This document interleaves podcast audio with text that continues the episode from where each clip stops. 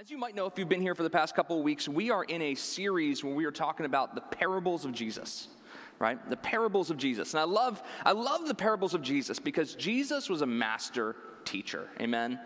We can all agree about this, right? And he used stories to illustrate um, some of the most profound teachings that, that exist not just then, but existed exist to today and speak to us sometimes more today than they did back then right? Uh, did you know that there's a part of your brain that's actually wired to remember stories? Yeah, it's true. There's a part of your brain that is wired and like created, designed to remember stories, right? It's almost as if like Jesus knew that. right? It's as if like that was part of the, the plan all along, you know? Um, there's a, yeah, we, we remember stories. Uh, you know, like, uh, I, and, and the, the best kind of stories are ones that you only never ever need to be told once, right? And you remember it. You know, like there's that old joke. Um, it says, Why is six afraid of seven? Because seven, eight, nine. Yeah, I know. I'm sorry. For those of you whose a little bit of your soul just died, I'm sorry. I apologize this morning. Um, yeah, uh, but yeah, it, it's a, it's funny because right, we it's a, it tells a little joke that tells a small story. Right, parables are just stories that Jesus is using to illustrate this greater message. And so Jesus uh, here, we're going to focus in on the parable of the talents. Who's ever heard the parable of the talents or read the parable of the talents before? Yeah, Amen. Good. It, you're only in church for so long until you hear it, right? And if we're not careful as like the modern day Western church, we can get kind of caught up in this idea that this parable is about we need to do better. Right? That's the general idea that comes along like, hey, like there's a master, he gave like three of his servants different like amounts of money according to their abilities, and and you know, two did really good with it, and the other one didn't do so good with it, and he was punished, right? And if we're not careful, we get in this mindset that like God's sitting there and be like, better work, right? But that's not the picture that, that is painted here. That's the picture we can perceive if we're not careful. Amen? Um, so we're gonna we're gonna hop right in here, and just so you know, this uh, well, actually, we're gonna start right in your um, handouts. Who has their handouts with them? You got your, your little handouts? Awesome. Do you like following along your handouts? Awesome. Amen. Listen, I feel confident about these handouts this time. Sometimes I make these handouts and I'm like, don't even worry about them, you know. Use them to start a fire. It's fine, you know. Now I feel good about these ones, okay? I feel good. I put in a little bit. I, put. I did the work. Um, my mom, who's an English teacher, would be proud. Uh, she is. She just she was at first service. So, um, so your first filling here, right? Number one, point one. All the parables Jesus tells from Matthew chapter 24 through to chapter 26 focus on the various relationships God has with humanity. Those are your first two fill ins. The various relationships God has with humanity, right? Humanity as a whole. And just so you know, uh, this section, right, that, that section from Matthew 24 through to chapter 26, it's called the Olivet Discourse. That kind of a neat little nugget for you, right? It's called the Olivet Discourse. And it's Jesus is on the Mount of Olives, and he's sharing like six, there's three main parables, but there's like really six parables that he's sharing in this, this discourse. He's, it's just him and his disciples on the Mount of Olives, and um, he is about to go from here to the Last Supper, like at sundown. Like this is, this is like one of his last teachings. This is his last teaching prior to the cross right? Jesus is sharing his to his disciples. And just like uh, Pastor Jim, Pastor Ralph mentioned over the past couple weeks, right? We have to allow the Holy Spirit to take these kind of parables and translate it to us here today. Because if Jesus was speaking it to his disciples, he's speaking to you and I as his disciples. Amen. Right? We are following after Jesus. Therefore, he's speaking these to us. All right, your second point you're filling there, okay? The parable of the talents Jesus uses our relationship with money to reveal the perceptions we have, here's your fill ins, of ourselves, our purpose, and our Lord. It reveals the perceptions we have of ourselves, our purpose, and our Lord. Because let's face it, we have a relationship with money. Amen? Amen? We do. Sometimes we don't want to admit to it, but we do. We all have a relationship with money. right? Like I have here, um, I have here my good friend Ben, right? Ben, just so you know, listen, it's rare that I have Benjamin and me hang out. It's just rare, okay? Gab and I, ever since we did like our Dave Ramsey class, about like money financial management like we're on the envelope system we work really hard you know if ever i, I me and ben get to hang out i try to spend as much time with ben you know me and him we hang like I, he stays with me you know it's a little it's a it might be a one-sided relationship like i don't let him go anywhere. You know? Like he's really he's just there he's the kind of friend that's there for emergencies. You know? I do everything i can like i'm that guy when you're waiting in line at wawa to like get your coffee i'm that guy trying to measure out like $2.17 in cash you know without trying to get change back because i don't want to have to break especially if you ever broken a do- like a $100 bill over like like 40 cents that's the worst feeling in the world even like the cashier's like i'm so sorry if i had 40 cents i would i would have done something right because we all have a relationship with ben we do. We all have a relationship with money. And we know that we have a relationship with money because when something happens to our money, it affects us emotionally. we don't say amen to that, but it's true, right? Amen? right? It affects us emotionally. Um, that's something that only a relationship can do, right? Like, if I took just the corner here and I was like, uh, did that hurt? No, something doesn't hurt because we can, a nice good piece of tape, we can just, we can get that back together. That's okay. You know, but like, it begs the question, like, when does a dollar stop being a dollar, right? I mean, we know inflation, all that kind of stuff. But I mean, like, when does it stop being worth a $100, you know? Like, how close can we, sorry, that scared me. I didn't, I didn't mean to, you know, like, when does it stop being valuable? Does that hurt? I don't know about you, it hurts me. This is why we did this after we received an offering for the Lord. It's okay. You know why? Do you know why it's okay? Because I'm fighting inflation. Okay, listen, some of you are really worried. It's fake money. It's fake, okay? Everybody breathe. Everybody breathe. Here you go. Listen. Finance guy, here you go. Just so you know. All right, this is, I like your shirt. We match. Yeah, you guys, we match. You go, yeah, definitely, right? It's just it's fake money. It's not real. It's I got it on Amazon. Everybody take a deep breath. I know. Okay. I wouldn't do, like I said, me and Ben have a real, that, that's the fake Ben, okay? Those are the fake Benjamins. They say copy on them. I promise they came from Amazon. Don't you try to use those, okay? That's illegal. Um, right? It's, it's, it's, but we, uh, let's be real. Like there was, a, why did you laugh? Because there was a sense of relief, right? Pastor Nate's not just throwing hundreds into the shredder. Pastor Nate's not trying to fight inflation. No, it's, um, right? It, we, we, we have a relationship with money. What happens to it hurts us if we lose it and makes us happy if we get it, right? Jesus is taking this reality that has been around since the beginning of humanity, since been, been around since the beginning of time, right, when it comes to value and wealth, and he's using it to tell a story, right? That's where this picks up. Because the moment we start talking about the parable of the talents, we recognize, I mean, who many of us know that the talent, a talent is not like you can play the keys and some people sing unlike me. I mean, hopefully you sing better than me, right? Nobody's ever asked me to be on the worship team, um, right? Like there's, we have talents and abilities, each of us that are different. That's true, but a talent here that Jesus is talking about is a sum of money, right? It's, a, it's an amount. It's, a, it's, a, it's like it can be either a single coin in some suggestions. Other people say it's a bag of silver.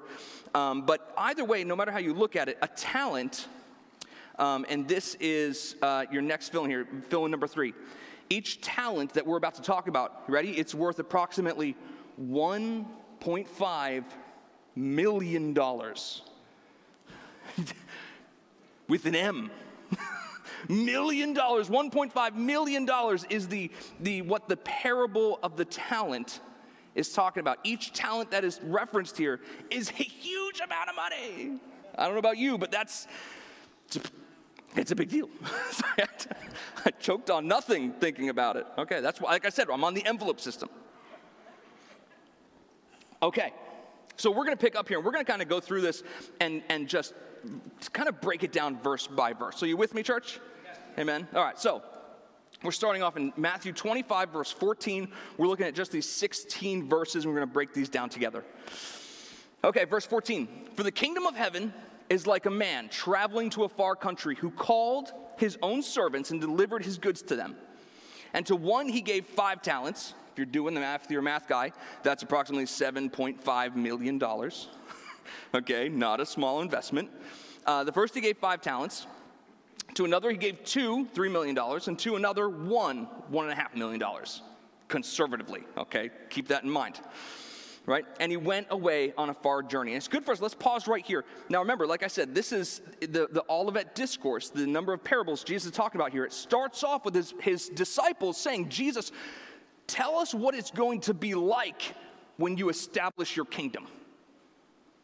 This is what it's going to be like. So Jesus shares these parables, and they're really not meant to be segmented and written and, and, and read on their own. They're meant to be read together right? Because they, they breathe into each other, they lead into each other, right?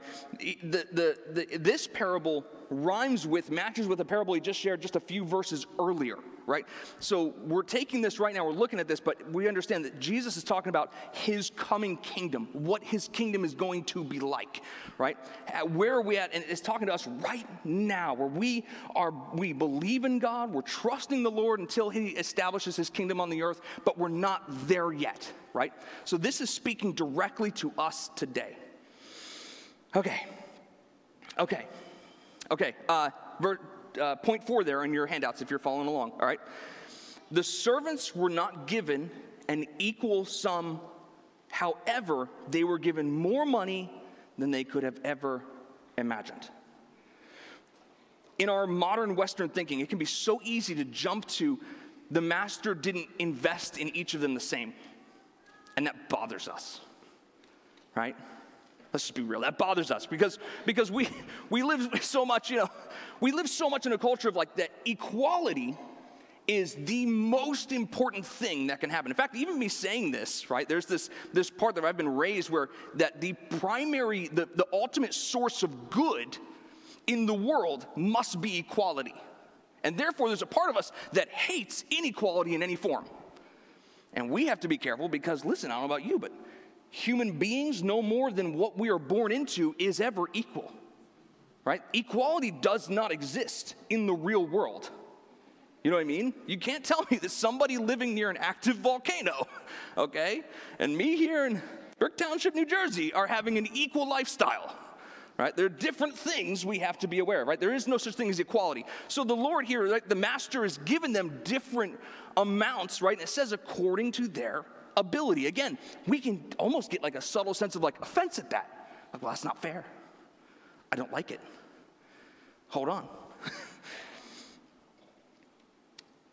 they were not given an equal sum, but they were given unimaginably more money than they could have ever pictured, right? They were giving more than they could have ever imagined. All right, verse 16, we're going to continue, continue on. Then he would receive five talents, went and traded with them and made another five talents. Again, he's now sitting on $15 million. Praise the Lord. Um, okay. And likewise, he would receive two talents, gains two more uh, also. But he would receive one talent, went, dug a hole in the ground, and hid his Lord's money. And after a long time, the Lord of those servants came and settled accounts with them. I love in the, uh, in the like King James version, it says, came to have a reckoning. kind of a very epic moment there, right? He came, the Lord had returned. Now, just so you know, it was normal if you were like this kind of wealthy, right? Elon Musk levels of wealthy in the first century. Um, it was normal to go on these huge, long journeys because you would normally be establishing trade routes or uh, partnerships with people from long distances. You would be um, working at trying to expand the family business, whatever it might have been.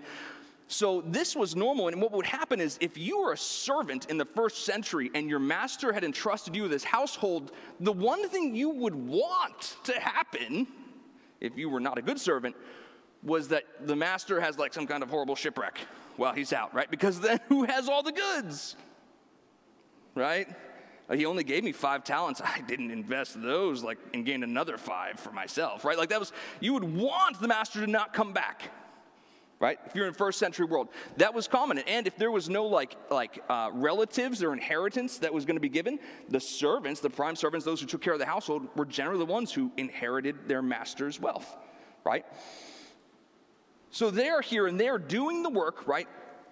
The one of five who gains five talents gains five more, more. The one with two talents gains two more. The one that had one went and hid his master's money. So we're going to pick up here at verse 20. I'm getting out of breath. Okay. So he who had received five talents came and brought the other five, saying, Lord, you have delivered to me five talents. Look, I have gained five more talents besides them. His Lord said to him, Well done, good and faithful servant. You are faithful over a few things. I will make you ruler over many things. And he says, Enter into the joy of your Lord. Likewise, he says the same thing to the guy who had received two talents. You have been faithful over few things, you will be made master over many things. It says, Enter into the joy of your Lord. I want you to pause right there because there's a point here, there's a, there's a truth here that we need to grasp that's so important. And it, it counteracts that when I talk about our, our, our Western mentality of the need for equality, it counteracts it. And here's what it is because God's equality is not the same as your and my equality. Right? God does not God does not hold value to things like you and I hold value to. Right? He doesn't. It's not the same. From, the, from God's heavenly perspective, what, what He departed to us, what He's given to us, the talents He has entrusted to you and I, do not hold the same value as we value them. Right? Because if He did, He would have rewarded them differently. But look what it says, right? Despite, this is point five in your hand, in your uh, fill-ins, by the way. Despite the inequality of what was given to them, the first two servants received an equal reward. Do you hear that? Despite that they were not entrusted with the same amount of money, right? Millions of dollars, difference between the two, they received an equal reward. Right? That is God's picture of equality. Right? It's different from our perspective of equality because God does not value the things that you and I value the way you and I value them. Amen. Right? Amen? Um, Also, I want you to get this here, right? That look at the picture of the five talents, the two talents, right? The ruler referred to each of their return as little. Did you notice that? Right? You have been faithful over little, is what the word says. Some things say you've been faithful over a few things. I don't know about you, but if I was working with $15 million after a year with, of investment, I would not consider that some small amount of money. Why is the master referring to it as something small? Because to the master, it's not about the money. This is all about the servants from his perspective. This is all about his servants. All right, continuing on. This is, can I tell you, this is the part I like the least about this parable. In fact, when I first read this, I was like a teenager. I hated this part because I identify with the third servant. In fact, I, there have been so many times in life where I've been paralyzed by fear that I'm like, God, this is not a loving response to people who are going through stuff, right? I don't like this part of the parable when I read it, especially as a younger, younger man.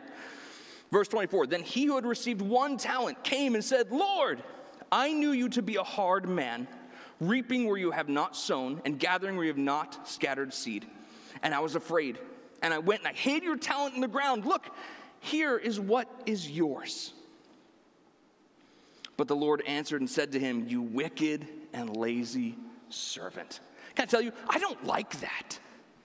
Because I read the Bible, I'm like, God is love, right? It tells me that. He's rich in mercy, he's full of grace, he's full of kindness, he's slow to anger right? That he, is, he blesses every good and perfect gift comes from the Lord. That's what I read when I read the Bible. And then I read this thing, I'm like, that's why, why is that there?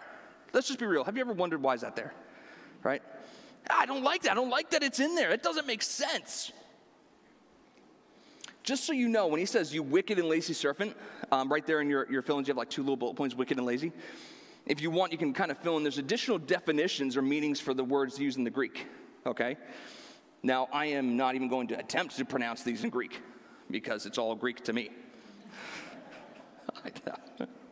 uh, okay, um, right, wicked, that word wicked also means derelict.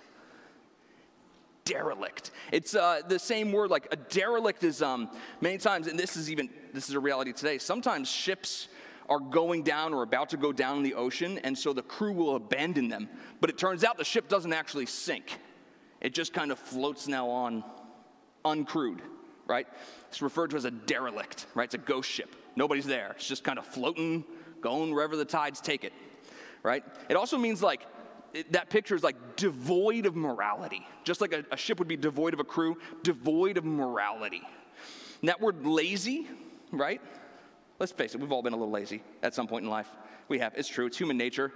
We've all sat there at 3 o'clock in the morning eating Cheetos, watching like workout videos. Good, it's not just me, okay? Just making sure we're in this together. Um, right? That word lazy means it, it means both slothful, it also means irksome. Everybody say irksome. Have you ever been irked by something? Right? Like you're standing in line at the Wawa and somebody's like trying to pay an exact change for his $2.17 coffee. Hi, it's me. I'm the problem. It's me. If you know, you know, okay.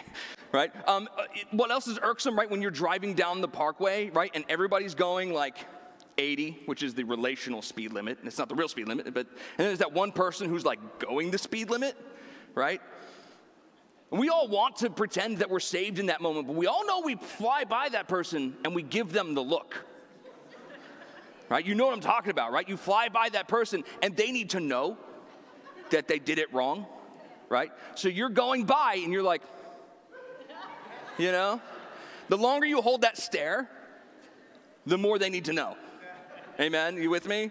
We're in this, this is a human, you wouldn't want to admit to it, but it's true, right? We've all done that. I can't tell you how many times I've done that. Can I tell you? Sometimes, I can't tell you how many times it's been done to me. Like I said, hi, it's me. I'm the problem, it's me. Um, right? Sometimes I'm the guy going under the speed limit on the parkway. And if it's me, just pray for me, okay? Um, I know right? Wicked and lazy, right? That there is this devoid of morality and irksome, so slow to action that it is painful, right?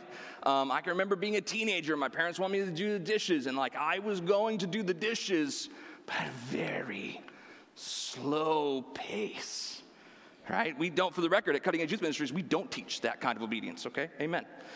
Um, all right, so right, there's this there's there's this picture of laziness and devoid of morality. This is the picture, right? Again, I still don't like this, but understand, right?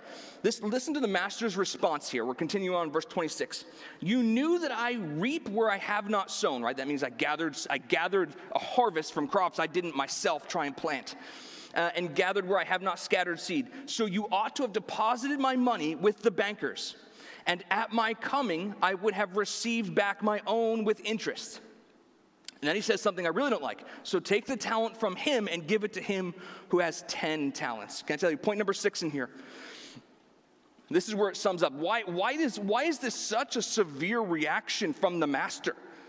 Right? If we just talked about how it's not about the money, why is there such a severe reaction? Look at this. The reality is that the, the master, the third servant, says, claims to have known. In fact, that word known also means to perceive in the Greek. That master, that the third servant says, I knew you to be a hard man, is not the master that the parable describes. Right? Because the parable describes a master who's entrusting huge amounts of wealth to his servants, to the people who are supposed to take care of things in his absence right? He is one, he is uh, the immense amount of trust.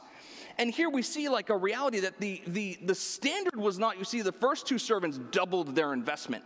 And so we can think, well, God wanted him to come back with one and a half million dollars later, you know, have more money. But the standard was not to go and, and, and be the, the, the perfect, you know, investor of the planet, right?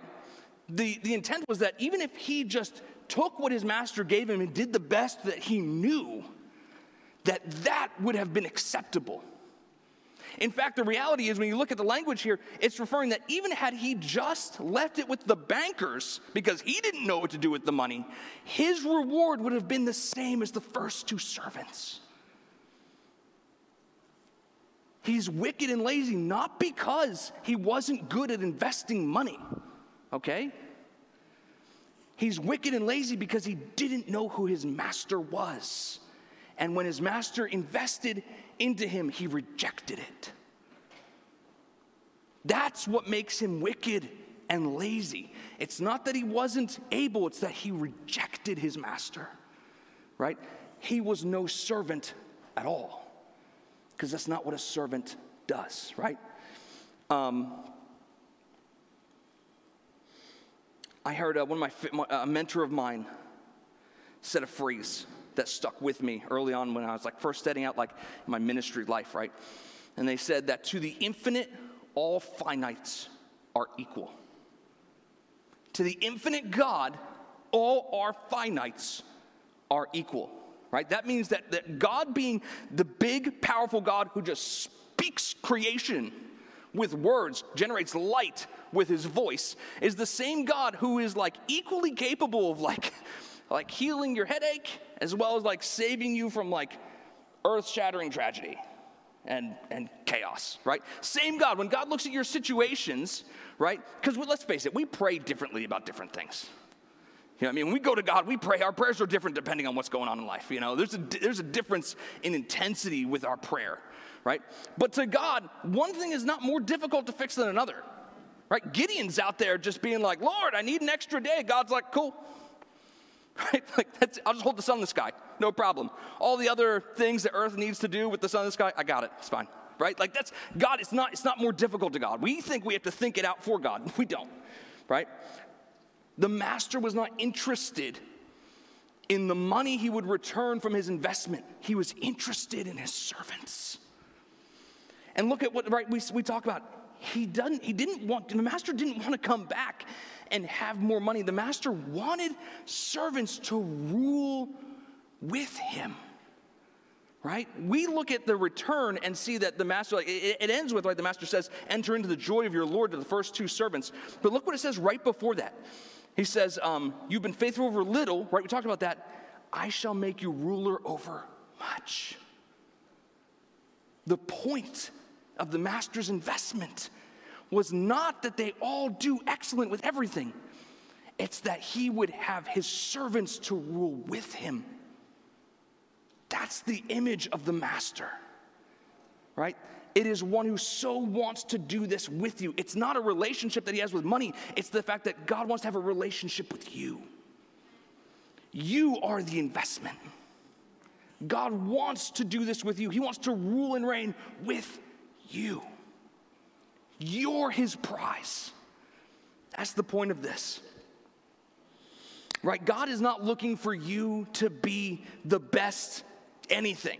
I hope you are. Listen, I hope if you God if you're like a figure skater at heart, I hope you become the gold medalist of the next Olympics, okay?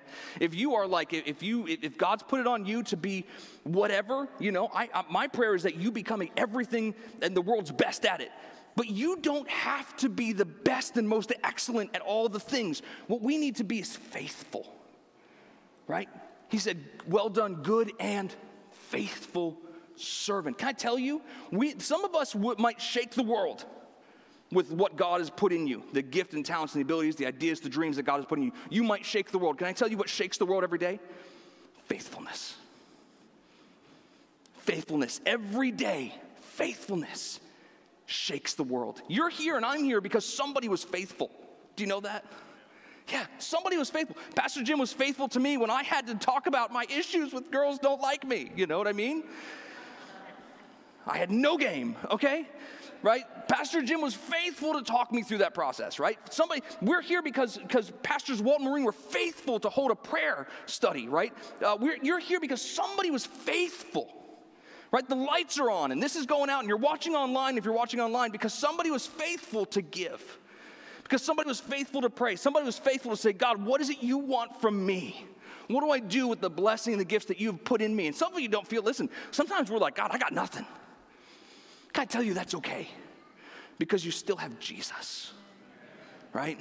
And that's where this last part, verse 29 here, right, comes in. We're coming for a landing here. In fact, um, I'm going to have JL come up and, and play on the keys for me here because you don't want me to go and play on the keys because that wouldn't set the mood. Um, verse 29 For everyone who has, again, this is one of those where I'm like, God, why, why is that here? Why, why is this one of the last things Jesus chooses to share before he goes to the Last Supper and then following to the cross, right? Why is this one of the last things he's wrapping up this parable with? Why this?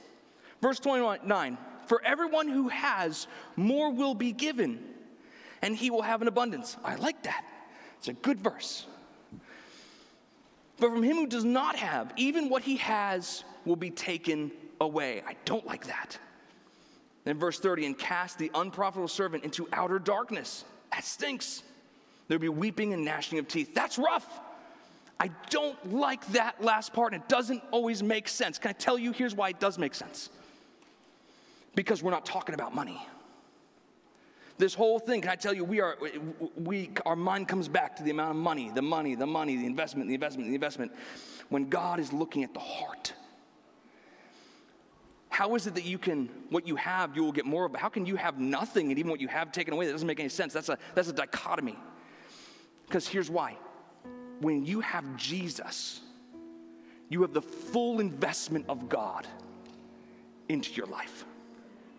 When you have Jesus, the full investment of heaven is given to you. When we put our faith in Jesus, the full investment is poured out onto you and entrusted to you. And when Jesus returns, when God returns to establish his kingdom, the question is not, did you use your bank account well? The question is, what did you do with his son? That's the investment. Amen?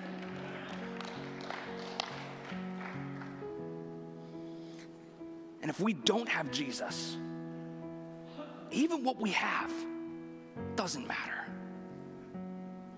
If without Jesus, it doesn't matter if we're, we're sitting pretty on the millions.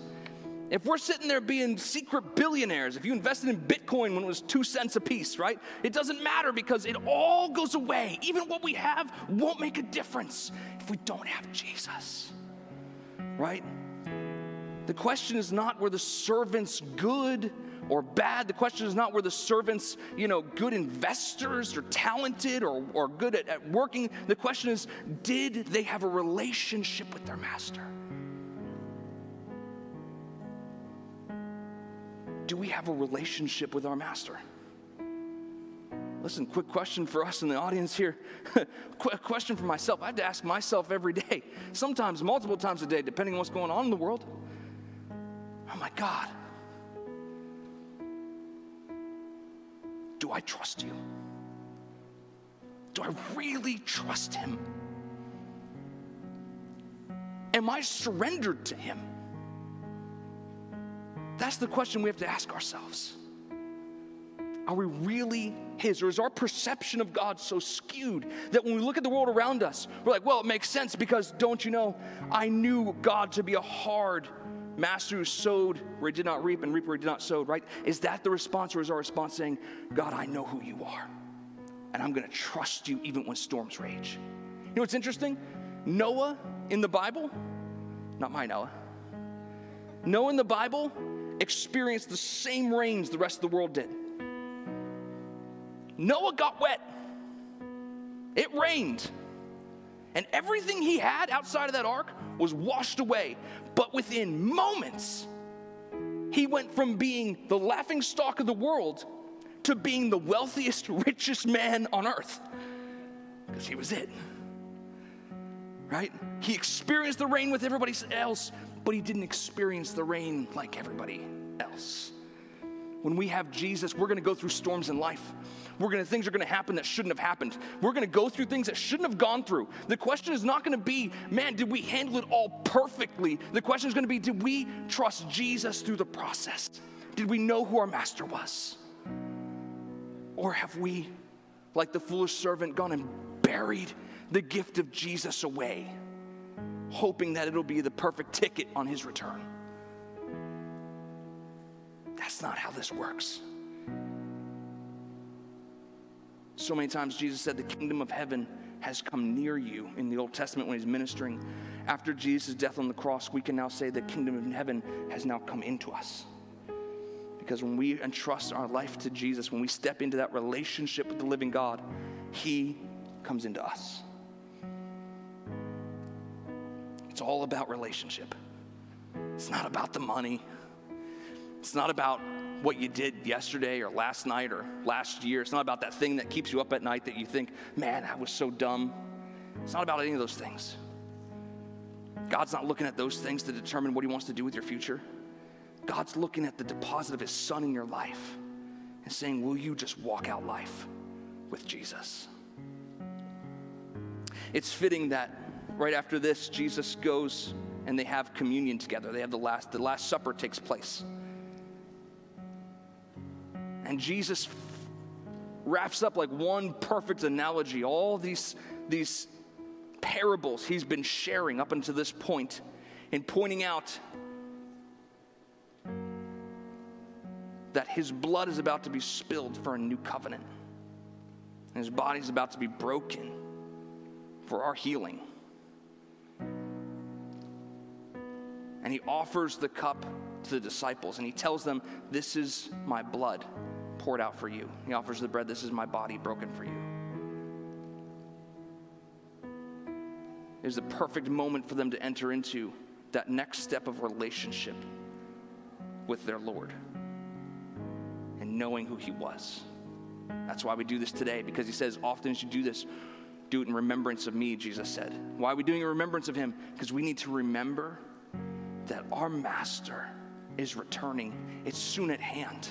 And the question is not going to be, did you clean your shoes? Did you make your bed? I hope you do, but that's not it. The question is, what did you do with my son?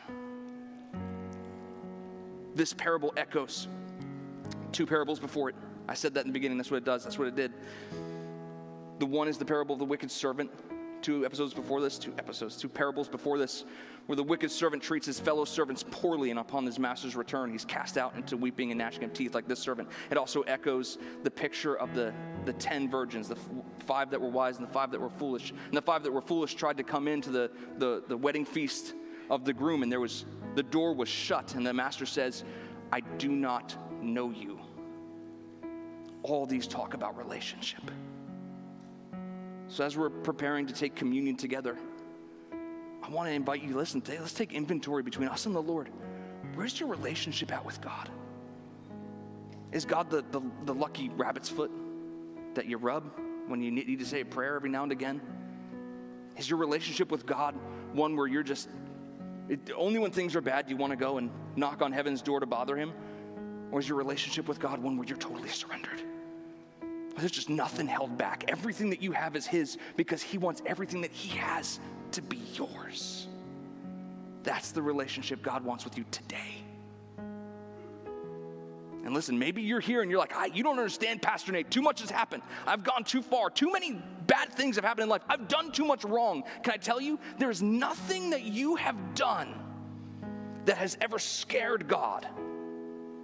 And there's nothing that you could have ever made a mistake with that Jesus cannot come and get you. Right? You maybe you're that maybe you're that servant. You're saying, man, my, the gift of God in my life has been buried for so long. I can't even imagine going and get it because it's too late. Can I tell you? You go into that gift that God has given you.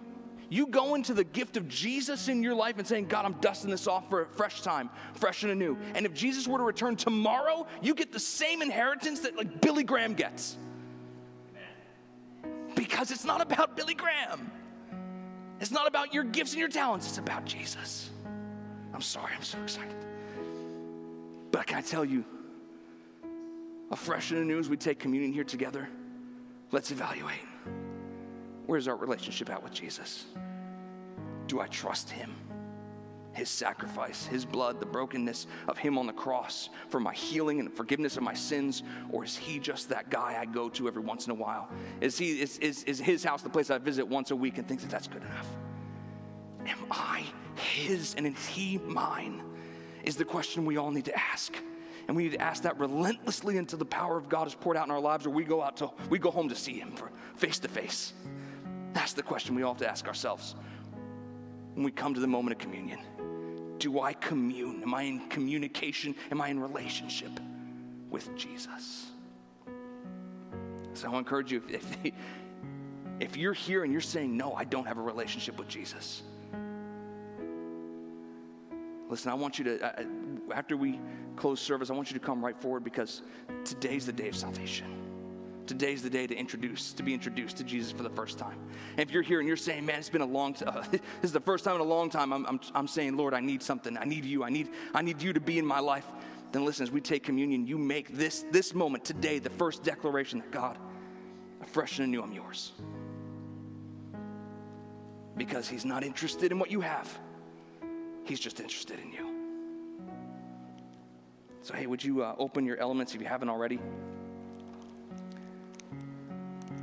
I'm just going to pray and we're going to receive these together and then I'm going to close us out in prayer. Heavenly Father, we just uh, we thank you that we get to come into communion with you, that we enter, get to enter into relationship with the Most High God. God, thank you that of all the craziness in the world, that your greatest desire is to personally know us and have us know you. So, Lord, as we receive communion here, we thank you, Father, for your sacrifice on the cross, for your blood poured out for a new covenant, for the remission of our sin where we missed it.